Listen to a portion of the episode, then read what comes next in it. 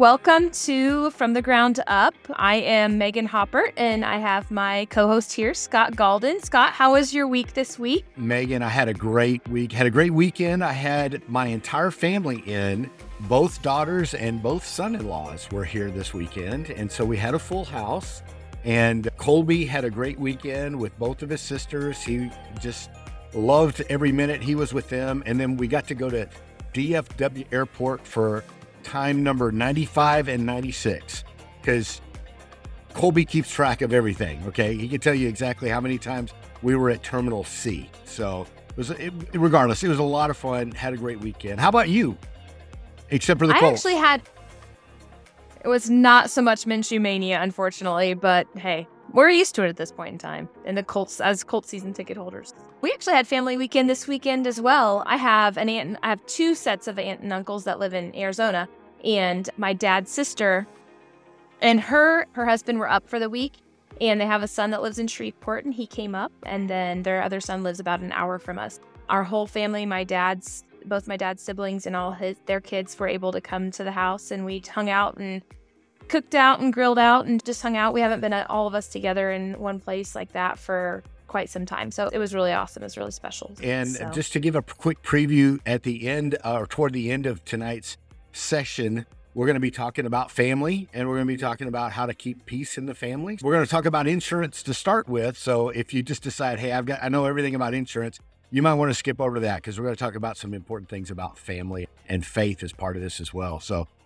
I know Megan, we've we've done two shows so far about it. Is it right? Two shows so far about insurance, and Yep. now we're going to do probably about two more because we we think that's how long it takes to really get to understand insurance. So what if I'm getting my my diagnosis and trying to figure out what to do with my child? What are, what's the next step in the insurance game that we need to know about? So we've talked the previous two episodes about what type of information we need to gather and obtain during the first stages of the diagnosis and looking at the insurance piece, determining what benefits look like. Is there coverage within my plan? What does that coverage look like? Are there any potential roadblocks? And so tonight, what I want to talk about are what if I do hit a roadblock? Where do I go next? And so, again, I want to preface this with anything and everything you are given information wise from the insurance company, get it in writing as much as you can. If you can't get it in writing, make sure that you ask who the representative is that you're speaking with, get the, a reference number for the phone call, the date, the time, all of that information. You can ask them to email you a copy of it, fax it, because should you have to go through an appeals process, all of that documentation will be critical to, to present on, on your behalf or your child's behalf the first thing is if you do hit a roadblock, uh, uh, we have to determine is it a denial? What type of denial is it? Is it a coverage denial, meaning that my plan doesn't cover the autism treatment that I'm seeking out? Is it a full denial? Is it a partial denial? So, what I mean by that is, are they denying everything completely, meaning they're not going to pay for any of it? Or are they only denying part of it where they're only going to pay a small portion of that coverage? And once you can determine that, it navigates you to different down different paths of what approaches there are. Any sort of denial should Hey, Megan, always let- come with addition. Let, let me ask this because I think this may be important. Whenever you get a denial, there's an immediate emotional response. You're you're going you're going to be really frustrated. How do you maybe get over that immediate emotional response to make sure that you stay very objective when you're dealing? Because it's it's real important that you stay objective in these situations, right? Absolutely. And I also think it's okay to process your emotions too. It's okay to be mad. Sometimes you just take a day. You read it, you're Yeah. mad, you're frustrated. Get all of that out and say, okay, Okay. all right, we're done. I'm done with that. Now, what's my next step? Because I'm not taking no for an answer. And so that's where a lot of the times as as a provider I've helped take over for families of I understand you're frustrated. They don't even know what the next step is. And so to help guide them through that process of what are my options? Because a lot of people mm-hmm. think once it's denied, I have no more options. I don't and and that's not the case. There are you just different have to look at processes. that as the opening. That's just their opening salvo. That's just their. Uh, that's what they tell everybody. You've got to be the Yeah. person that says, "I'm going to work with this until I get a different answer on it." Yeah.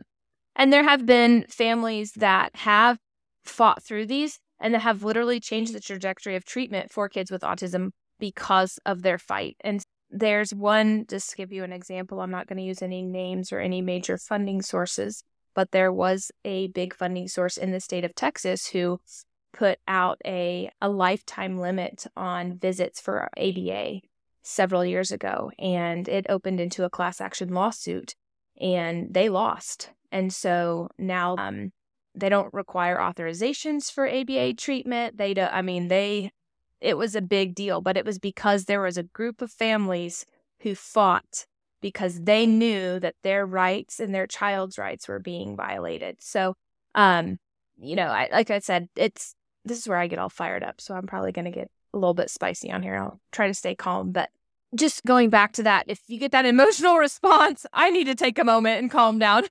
It's okay to be upset, and angry, and frustrated, but then you got to put your hat on and be like, all right, it's game time. We got to figure out a game plan and how we're going to go about this. And no, sometimes it doesn't always mean no. It just means not right now, or it means we got to take a different path. And just going back to figuring out what is that roadblock?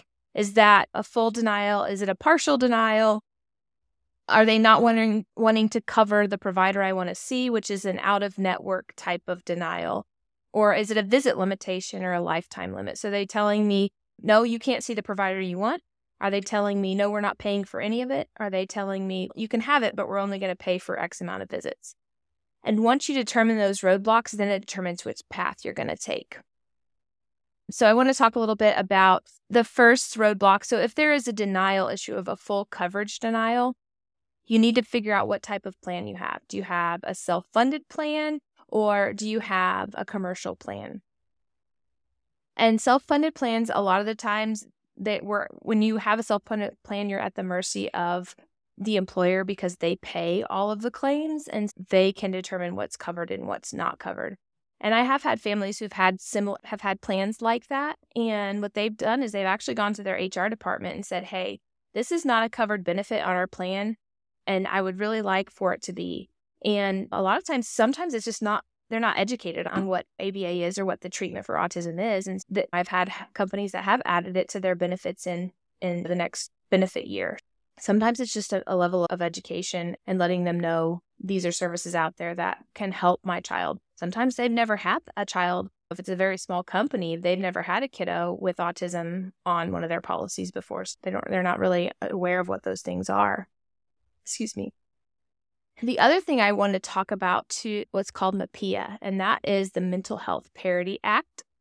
What that says, this is something that I learned a couple years ago that was really eye opening and has actually helped me in several different cases with insurance companies. Insurance companies have two sides of a policy they have a mental health benefit side and they have a medical side. Because autism is a diagnosis that comes within the DSM, it qualifies as a mental health benefit. And what was happening is insurance companies were paying, insurance companies had different levels of benefits. So, like on a medical side, a copay for maybe a doctor's visit for a specialist would have been like $40. But on the mental health side, that copay was like $140. The requirements for each side of the policy were vastly different. And MAPIA came around and said, that's not right. You can't require certain things for medical treatment that are vastly different from a mental health benefit standpoint.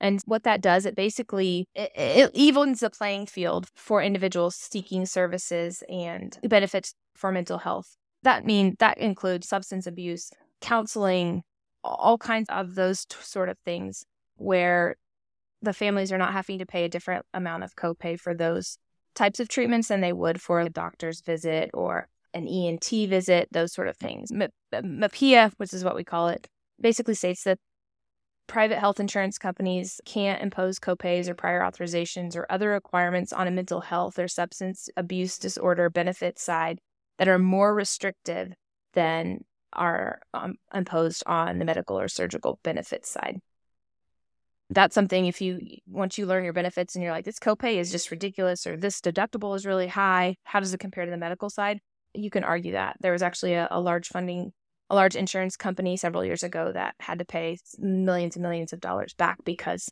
they had implemented some of these unrealistic costs for patients and so they had violated MAPIA. The next thing uh, I want to talk about just a little bit is just knowing your state's mandate. So once you know your policy, once you know what's covered and what's not covered, if you hit any roadblocks, looking into your what your autism state mandate says.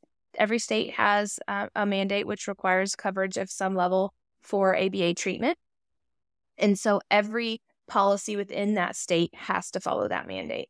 But it is important to note that if you are, like, let's say your, your insurance policy is out of Washington state, but you live in Texas, your policy is required to follow the uh, Washington state mandate, not the Texas mandate. So it's important to know that you've got to make sure you know what state your policy is based out of and what that mandate is. What are some of the problems you've seen people overcome by just being consistent and I'm not going to say demanding, but just not letting go? What are some things you've seen happen for people that are persistent and saying, I'm not going to take the first answer? So we had I've had a family that was denied total coverage for their child because parent the insurance company claimed that the parents were not attending parent trainings.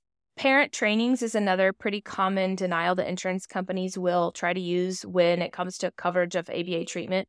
They can't do that. That's like me punishing your child if they're on a prescription because mom and dad aren't giving them the medication. You can't you can't do that. That's not that's not implementing effective treatments. We went through a whole because you have when you have an appeals process with the insurance company, you have your first level of internal appeals, which means you have to appeal it within that funding source. I'm just going to use Blue Cross Blue Shield because they're a major example, but if I have a, an appeals process with them, I have to go within internally with them with Blue Cross Blue Shield and have them review it. And if they still uphold that denial, then I get to have the opportunity to go to an external review, which is people that are not employed by that insurance company or not. It's a completely separate p- group of individuals reviewing everything that's not obviously financially involved or involved with that funding source. So we, I've definitely worked with families if they're completely denying because of parent training, and I'm like, that's you can't do that. We actually got that one overturned and won that. So the child. There was a little bit of a, a break in services, but the child was able to come back for treatment. I've had kiddos that have had treatments denied hour wise. We went through the process and we got our hours back that we had asked for because they were wrongfully denied based on what the insurance company had said. And sometimes families, for them, it's just easier to not fight their current funding source. And a lot of them will maybe go out and get an individual policy for their child to cover ABA. Just that sometimes is a little bit easier of a path for them, a little bit more cost effective, especially if they're really wanting to get their kiddo into treatment, into services right away. Maybe we could talk about that because my guess would be for some policies, you know, typically if your child is younger, um, its cost is not that high and you may be able to get better coverage by going out and getting an individual policy than trying to just stay with that group rate. So for those of you that are finding that your group policy doesn't cover enough. There's there's out there that sell some really nice individual policies that, and some of them are, are, are by you know I think Blue Shield even has some individual policies that are out there, you know, and of uh, some of the changes with the Affordable Care Act, they they have to cover and they have to issue. Yeah, and that's one of the benefits of mm-hmm. the Affordable Care Act. It did allow more access to coverage. No pre-existing was a thing anymore, and there are most company, at least in Texas, because that's where I've obviously practiced. That's where I know. That's where my knowledge and experience is. Most of them do have most of the major funding sources. Insurance companies do have policies on that, and they vary too. Some people would just prefer to pay the copay every day and be done with it. Some would rather hit that deductible max out of pocket if their child's receiving multiple therapies and just being able to break down the cost of that premium every month compared to what the out of pockets in max is going to be. And when they compare it to what the other coverage is, it sometimes actually is a little bit more cost effective for them. So, Scott, now that I think we've lulled all of our listeners to sleep with all the insurance stuff, I think it'd be a good time to kind of transition to our faith piece of the sure. podcast.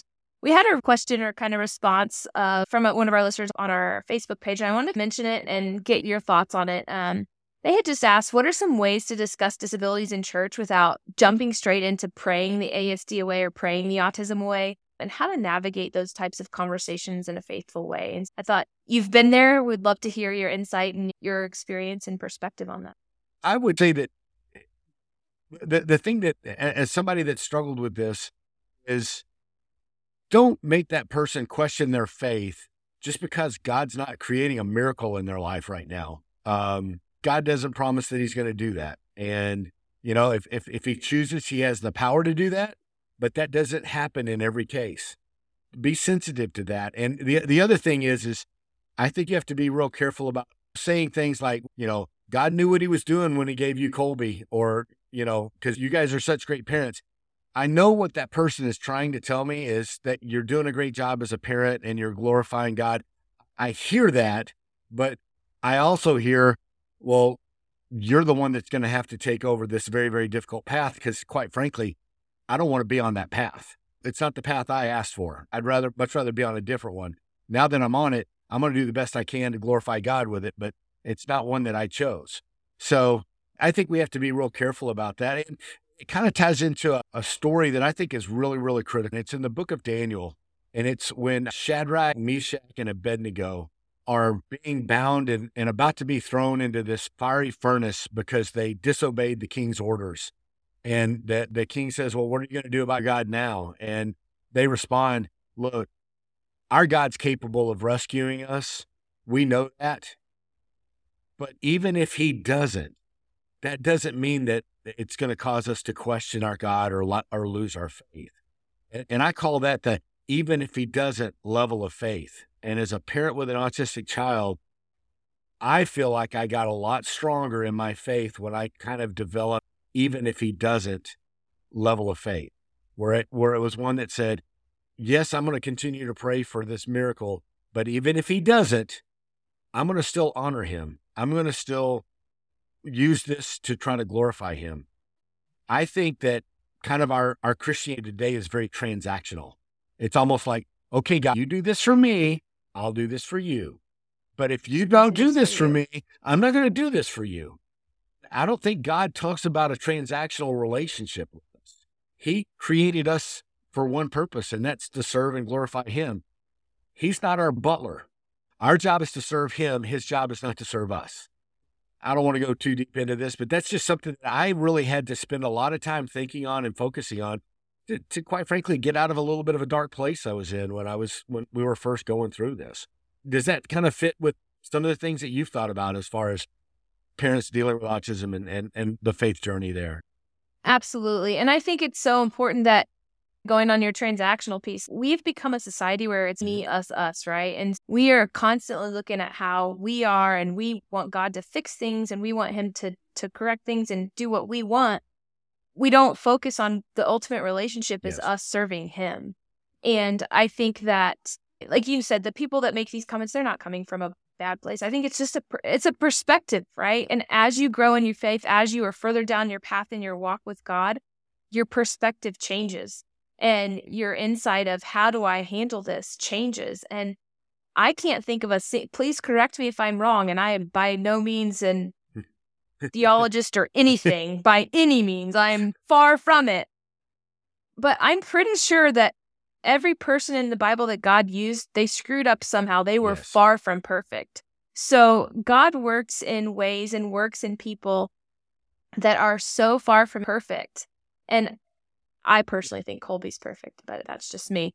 Gosh, I just I love him. But I think we we have to consider that too. We can't wait for things to be perfect. We can't wait for cures to happen. And I think we've referred referenced in the past of there's laws in place that God has put into place that that cause things to happen. Cancer happens. Somebody's in a car accident. Those things happen we have to live by mm-hmm. faith, not yes. by feeling. Yes. Right. This is not about right now. This is not about this. It's about the promise. Mm-hmm. It's about the end. He tells us that at the end, everything it's it's good. I've got it figured out, guys. I've got it. You just got to trust me in that journey. And I think living by faith and not by feelings. This is a mindset. It's okay to have those feelings. It's okay to be frustrated. It's okay to be mad. But ultimately, that faith feeling, that faith and living by that faith has to come at the forefront. Well, and one of the things I, I'm kind of reminded now that I'm in the backside of life is my life is a series of like chapters in a book.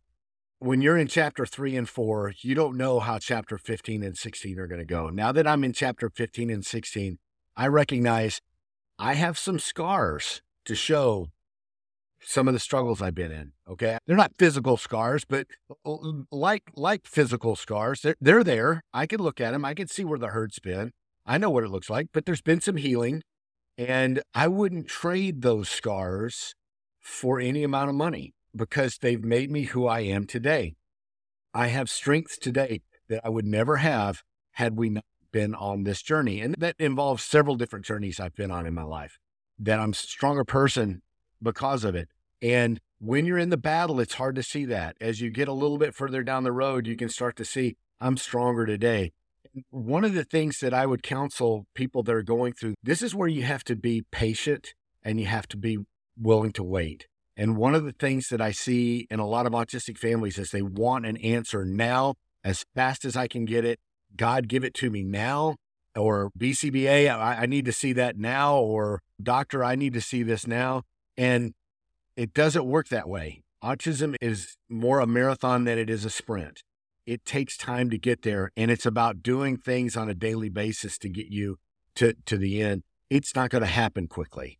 And you have to set up your days in a way that you make a little progress today, you make a little progress tomorrow, you make a little progress the next day, and then three years down the road, it's like, wow, look and see, look, look what we've been able to accomplish. So I, I just have to counsel people to be a little bit patient along those lines as well. Absolutely. And I think that kind of transitions us into our, our family piece of what we wanted to talk about tonight, Scott, and keeping peace in that family. P E A C. well, and, and, and, you've probably seen this, Megan. I, I've seen a lot of families that, that are dealing with autism. And quite frankly, they're in a state of chaos. And and I understand that. I understand that chaos. There's a lot of families without autistic kids that are in chaos, right? So why why should they be any different? Okay. But at the same time, you and I know this: kids with autism need a stable, peaceful environment in which to thrive in, and chaos is probably the worst thing for them. And as a parent, that means you've got to make some real specific decisions on how you're going to live your life from here forward. And it's going to probably cause you to have to change things that may not necessarily be your default switch. You may have to change your default switch from chaos over to planned, structured life. You may have to do that, but that's what's important for your autistic child right now. And that peaceful, predictable environment is what they need in order to grow and excel and adapt. And if you you may have the greatest therapist in the world, but if you've got a chaotic house, they may not be able to accomplish all that they're capable of. So, and what I wanted to talk about tonight is how do you establish that peaceful, stress free household when chaos is just one outburst away, right? It's one bad thing away and you've got chaos again. So, and we know uh, kids with autism struggle with anxiety and fear, and anxiety is due to fear without because of not knowing what's going to happen. That's yes. just anybody in general. My kids neurotypical, they if we are off schedule, like it, it's just it's chaos, and it gives yes. it makes me anxious. And so schedule, and and I don't want people to think that they have to have like by this time every day like that. No, but kids need to be able to predict mm-hmm. what's going to happen because when they can predict what's going to happen, there's less anxiety, there's less fear, there's less worry, and there's comfort in that. I know what's going to happen every single day. I know what's going to happen every single night. And if things shift a little bit one day, it's okay. But the overall schedule and routine of the day needs to be the same or as mm-hmm. consistent mm-hmm. as possible. Dinner time around the same time every night. We do dinner, and it doesn't have to be necessarily be time because I know there's families that have multiple kids. They're running everywhere, but the same the things happening. So like, same, right? Yes. Din- yes, dinner, shower, brush teeth, bed. And and starting with that, just a the evening time so that kids know what's predictable. Sometimes what I've learned in working with families, I can tell them this all day long, but until it's put into some sort of visual or a list, mm-hmm. it doesn't happen. And then when they're able to do that and the kids are able to have that, they actually keep yes. parents on track a little bit more. In all because that because when the parents are reinforced, the parents see that this is successful, it brings that level of anxiousness and chaos around the house down a little bit. So they're more apt to engage in that. Okay, we got to get on this schedule. This routine is nice. And the kids, they, they, they know what's supposed to happen. I don't have to constantly be on them about when we're going to do the next thing. And I, I have a couple examples of things that I use with my kids here. Now, please don't take me for my kid. My house is not chaos because it can be a lot of times, in all honesty. we try our best with schedules. You said having your own children caused you to I not mean, judge people nearly as much, right? Yes. Like, okay. Yes. Yes. There's parents and families I worked with before I had kids, and we would talk about bedtime. And I'm like, your kids should not sleep in your bed. They should be on. And now I'm like, oh, if I could just talk to those families now, like, oh, I yeah. I'm like, remember that conversation we had? Yeah. Do as I say, not as I do. Uh, but this is something just really simple that I my boys have in their lockers.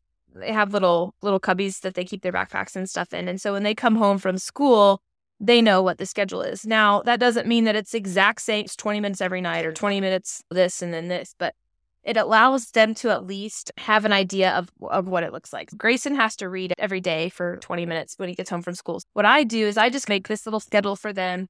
It says read a book. So he knows when he gets home at night, uh, that's the first thing he's going to do. And then I put some other choices for him and he can just move it down.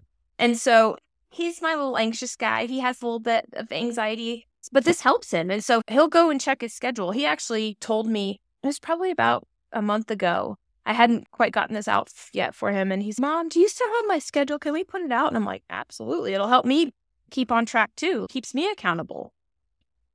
So I think that's something, a simple thing that families can do. And there's free schedules all over Pinterest, and you can Google those left and right all day long. But putting it doesn't have to be big and fancy. So if your child's able to read, mm-hmm. just write it down. I know Colby that for him, he likes to have a schedule and he likes to have a routine. And if you just write down what he has to do, he's, he's a rule follower. Um, he will do exactly what's listed on that is. paper, you know, and try to around. It's like, yep. you know, do this 10 times. He's going to do it 10 times, but don't ask him to do it 11. you know, do 11. Yeah. Yeah. or it. nine. We're going to do 10 and that's it. I, I guess to some extent, what you have to recognize is with autistic kids, You've got to learn to play the game by their rules. They have a set of rules that they're going by that gives them comfort. And a lot of times it's those steady, predictable things, right? That's that's their set of rules. If you'll play by their rules, it's a whole lot easier than playing by your rules. Use that to kind of be, shape their behavior. Another thing another thing scott I, I don't have it on me but we all have these phones right we all have these things that are with us all the time they guess mm-hmm. what they have timers on them and I mm. can't tell you how many times my timer has been used to set expectations for kids. Okay, you're going to be done with this in 10 minutes. You're going to be done with this in five minutes. Dinner's over in 15. Or go to Walmart and get a little digital timer in the kitchen department for six bucks. And you then can start to set really basic expectations for kiddos during their during those times at home. If I know I'm just as guilty as the next parent where I'm like, okay, 10 more minutes on this show. And then it's 25 minutes later because I got distracted cleaning the kitchen or something like that. That helps. another thing that you can use that'll help keep you accountable because we've got to make sure when we're being, as the parents, when we're being, we're setting, eh, putting expectations into place, we're following through with them because kids learn so quickly, autistic or not mom says this and they don't follow through, guess what? Next time I'm pushing it a little bit further. That works for neurotypical so, kids as well because our oldest daughter, Chelsea, used to have a hard time getting dressed and ready for school. So Julie would have the, the timer set on the microwave. She would say, okay, when the timer goes off, then you have to go do this. Or, you know, by the timer goes off, you need to be prepared for that. And it would be to the point where Chelsea would be like, oh no, not the timer but it would make her do the things she knew she had to do before that timer went off, right? And teaching your mm-hmm. child to be responsible for themselves and not you having to be responsible for them. And it's a skill that we're hoping for by the time they're, oh, 17, 18, something like that, you know? One of the things I think is uh, a big challenge that I wanted to talk about that I, I see on, on discussion boards all the time is I have a hard time getting my child to go to sleep. My autistic child you know, I'm having a hard time at, at bedtime and, and getting them to go to sleep. I don't want to sound like I've got all the answers because I don't. But I do know this that in a lot of cases, if you set aside and you disciplined yourself as a parent to follow the exact same process every time, you know, starting early in the evening, okay, we're going to take a bath at this time, we're going to read book at this time, we're going to lay down in bed at this time. In, in our house, we say a prayer every night. We also say, you know, what was your favorite part of the day? We we have a discussion at the before Colby goes to bed where each one of us talks about what our favorite part of the day was. We and Colby has to ask, Daddy, what was your favorite part of the day? Mommy, what was your favorite part of the day? And and so there's this routine, and I'm not going to say that it worked the first time. I'm not going to say that it worked the second time, but about the tenth or twelfth time, it started yielding benefits for us. And just I would encourage parents set a goal and then be willing to work the process long enough to to give it a shot to work. Don't give up on the second try when it doesn't when it doesn't work as well as you hoped it would. They will get it. You've got to you've got to give it a little bit of time. Commit yourself yes. to a time frame. We're going to do this yes. for 2 weeks or we're going to do this for 3 weeks. I wish I had the stat in my head, but it's gone now. I want to say if days. you do something 28, well, 28 times days oh, 28 days. Yeah. Okay. it yep. is up there. Yep. I just wrong file. Yeah, that's a month. So commit to it for 1 month. Kids struggle mm-hmm. with sleep like you said, but those routines help. When you're out in public, my my wife did this to to perfection. We were at a wedding one time and we could see Colby was getting a little bit upset. I mean, he's just sitting there, it's not knowing what to do. Well, they had a guide for, you know, here's the the things that are going to happen in the wedding. And what she did, she took that sheet of paper and she put a box in front of each one of those lines, right? And then as they finished that line, she gave Colby pencil. And so he could check off, okay, here's where that's over with. And he knew that at the end of this, it would be over and he could, he could see predictably what it was going to do. Now, the only problem with that was in the song, they, they listed the songs they were going to play, and they had one song that was listed as a Bach song. It was a Mozart and Colby knows his music. And so when he got to that song and he started playing that song, he started screaming out, Mozart, Mozart, Mozart. it was it was a little embarrassing, you know. We had to say okay, and then so we we we you know we penciled in Mozart on the uh, program, yeah. and again, not every autistic kid is the same. Mine was completely different than yours, but there are some principles that we can use in a lot of these cases, and and I think that's important. And it goes back to, you know, one of the things that we talked about is the stress that couples that have autistic children are under. And uh, if, if we want to accomplish anything in this podcast is we want to give your family, keep your family together, have a strong family, have a strong unit so that you can support that child. And the more peaceful your house is, the less stress there is, the more you guys can be a strong unit. So take, take some of these ideas, commit to having a peaceful household whenever you can and try to look at things that create chaos and eliminate those things. It will give you a stronger marriage and it'll give you a stronger household. So hopefully, hopefully that was a tip that will help you over time. Megan, what are some things we need to ask people to do this week? We we've got a couple of things that we've got requests for. Absolutely. So I think the first thing I want to say is if you've liked what you've heard here on our podcast, go ahead and click the thumbs up button down below. Subscribe to our channel. You also can follow us on our Facebook page from the ground up. And your likes and your subscriptions help others be able to find us. We talk to the families of, of kids with autism, but I think what we share is also valuable to other families members as well aunts, uncles, cousins, nieces, nephews, grandparents, because it helps give them some insight too of how they yes. can support as well. If you if you know somebody that has a, a has a cousin or or an aunt or an uncle that has is, is experienced um, somebody in their family with autism, I think I hope that our, our information is beneficial to them as well.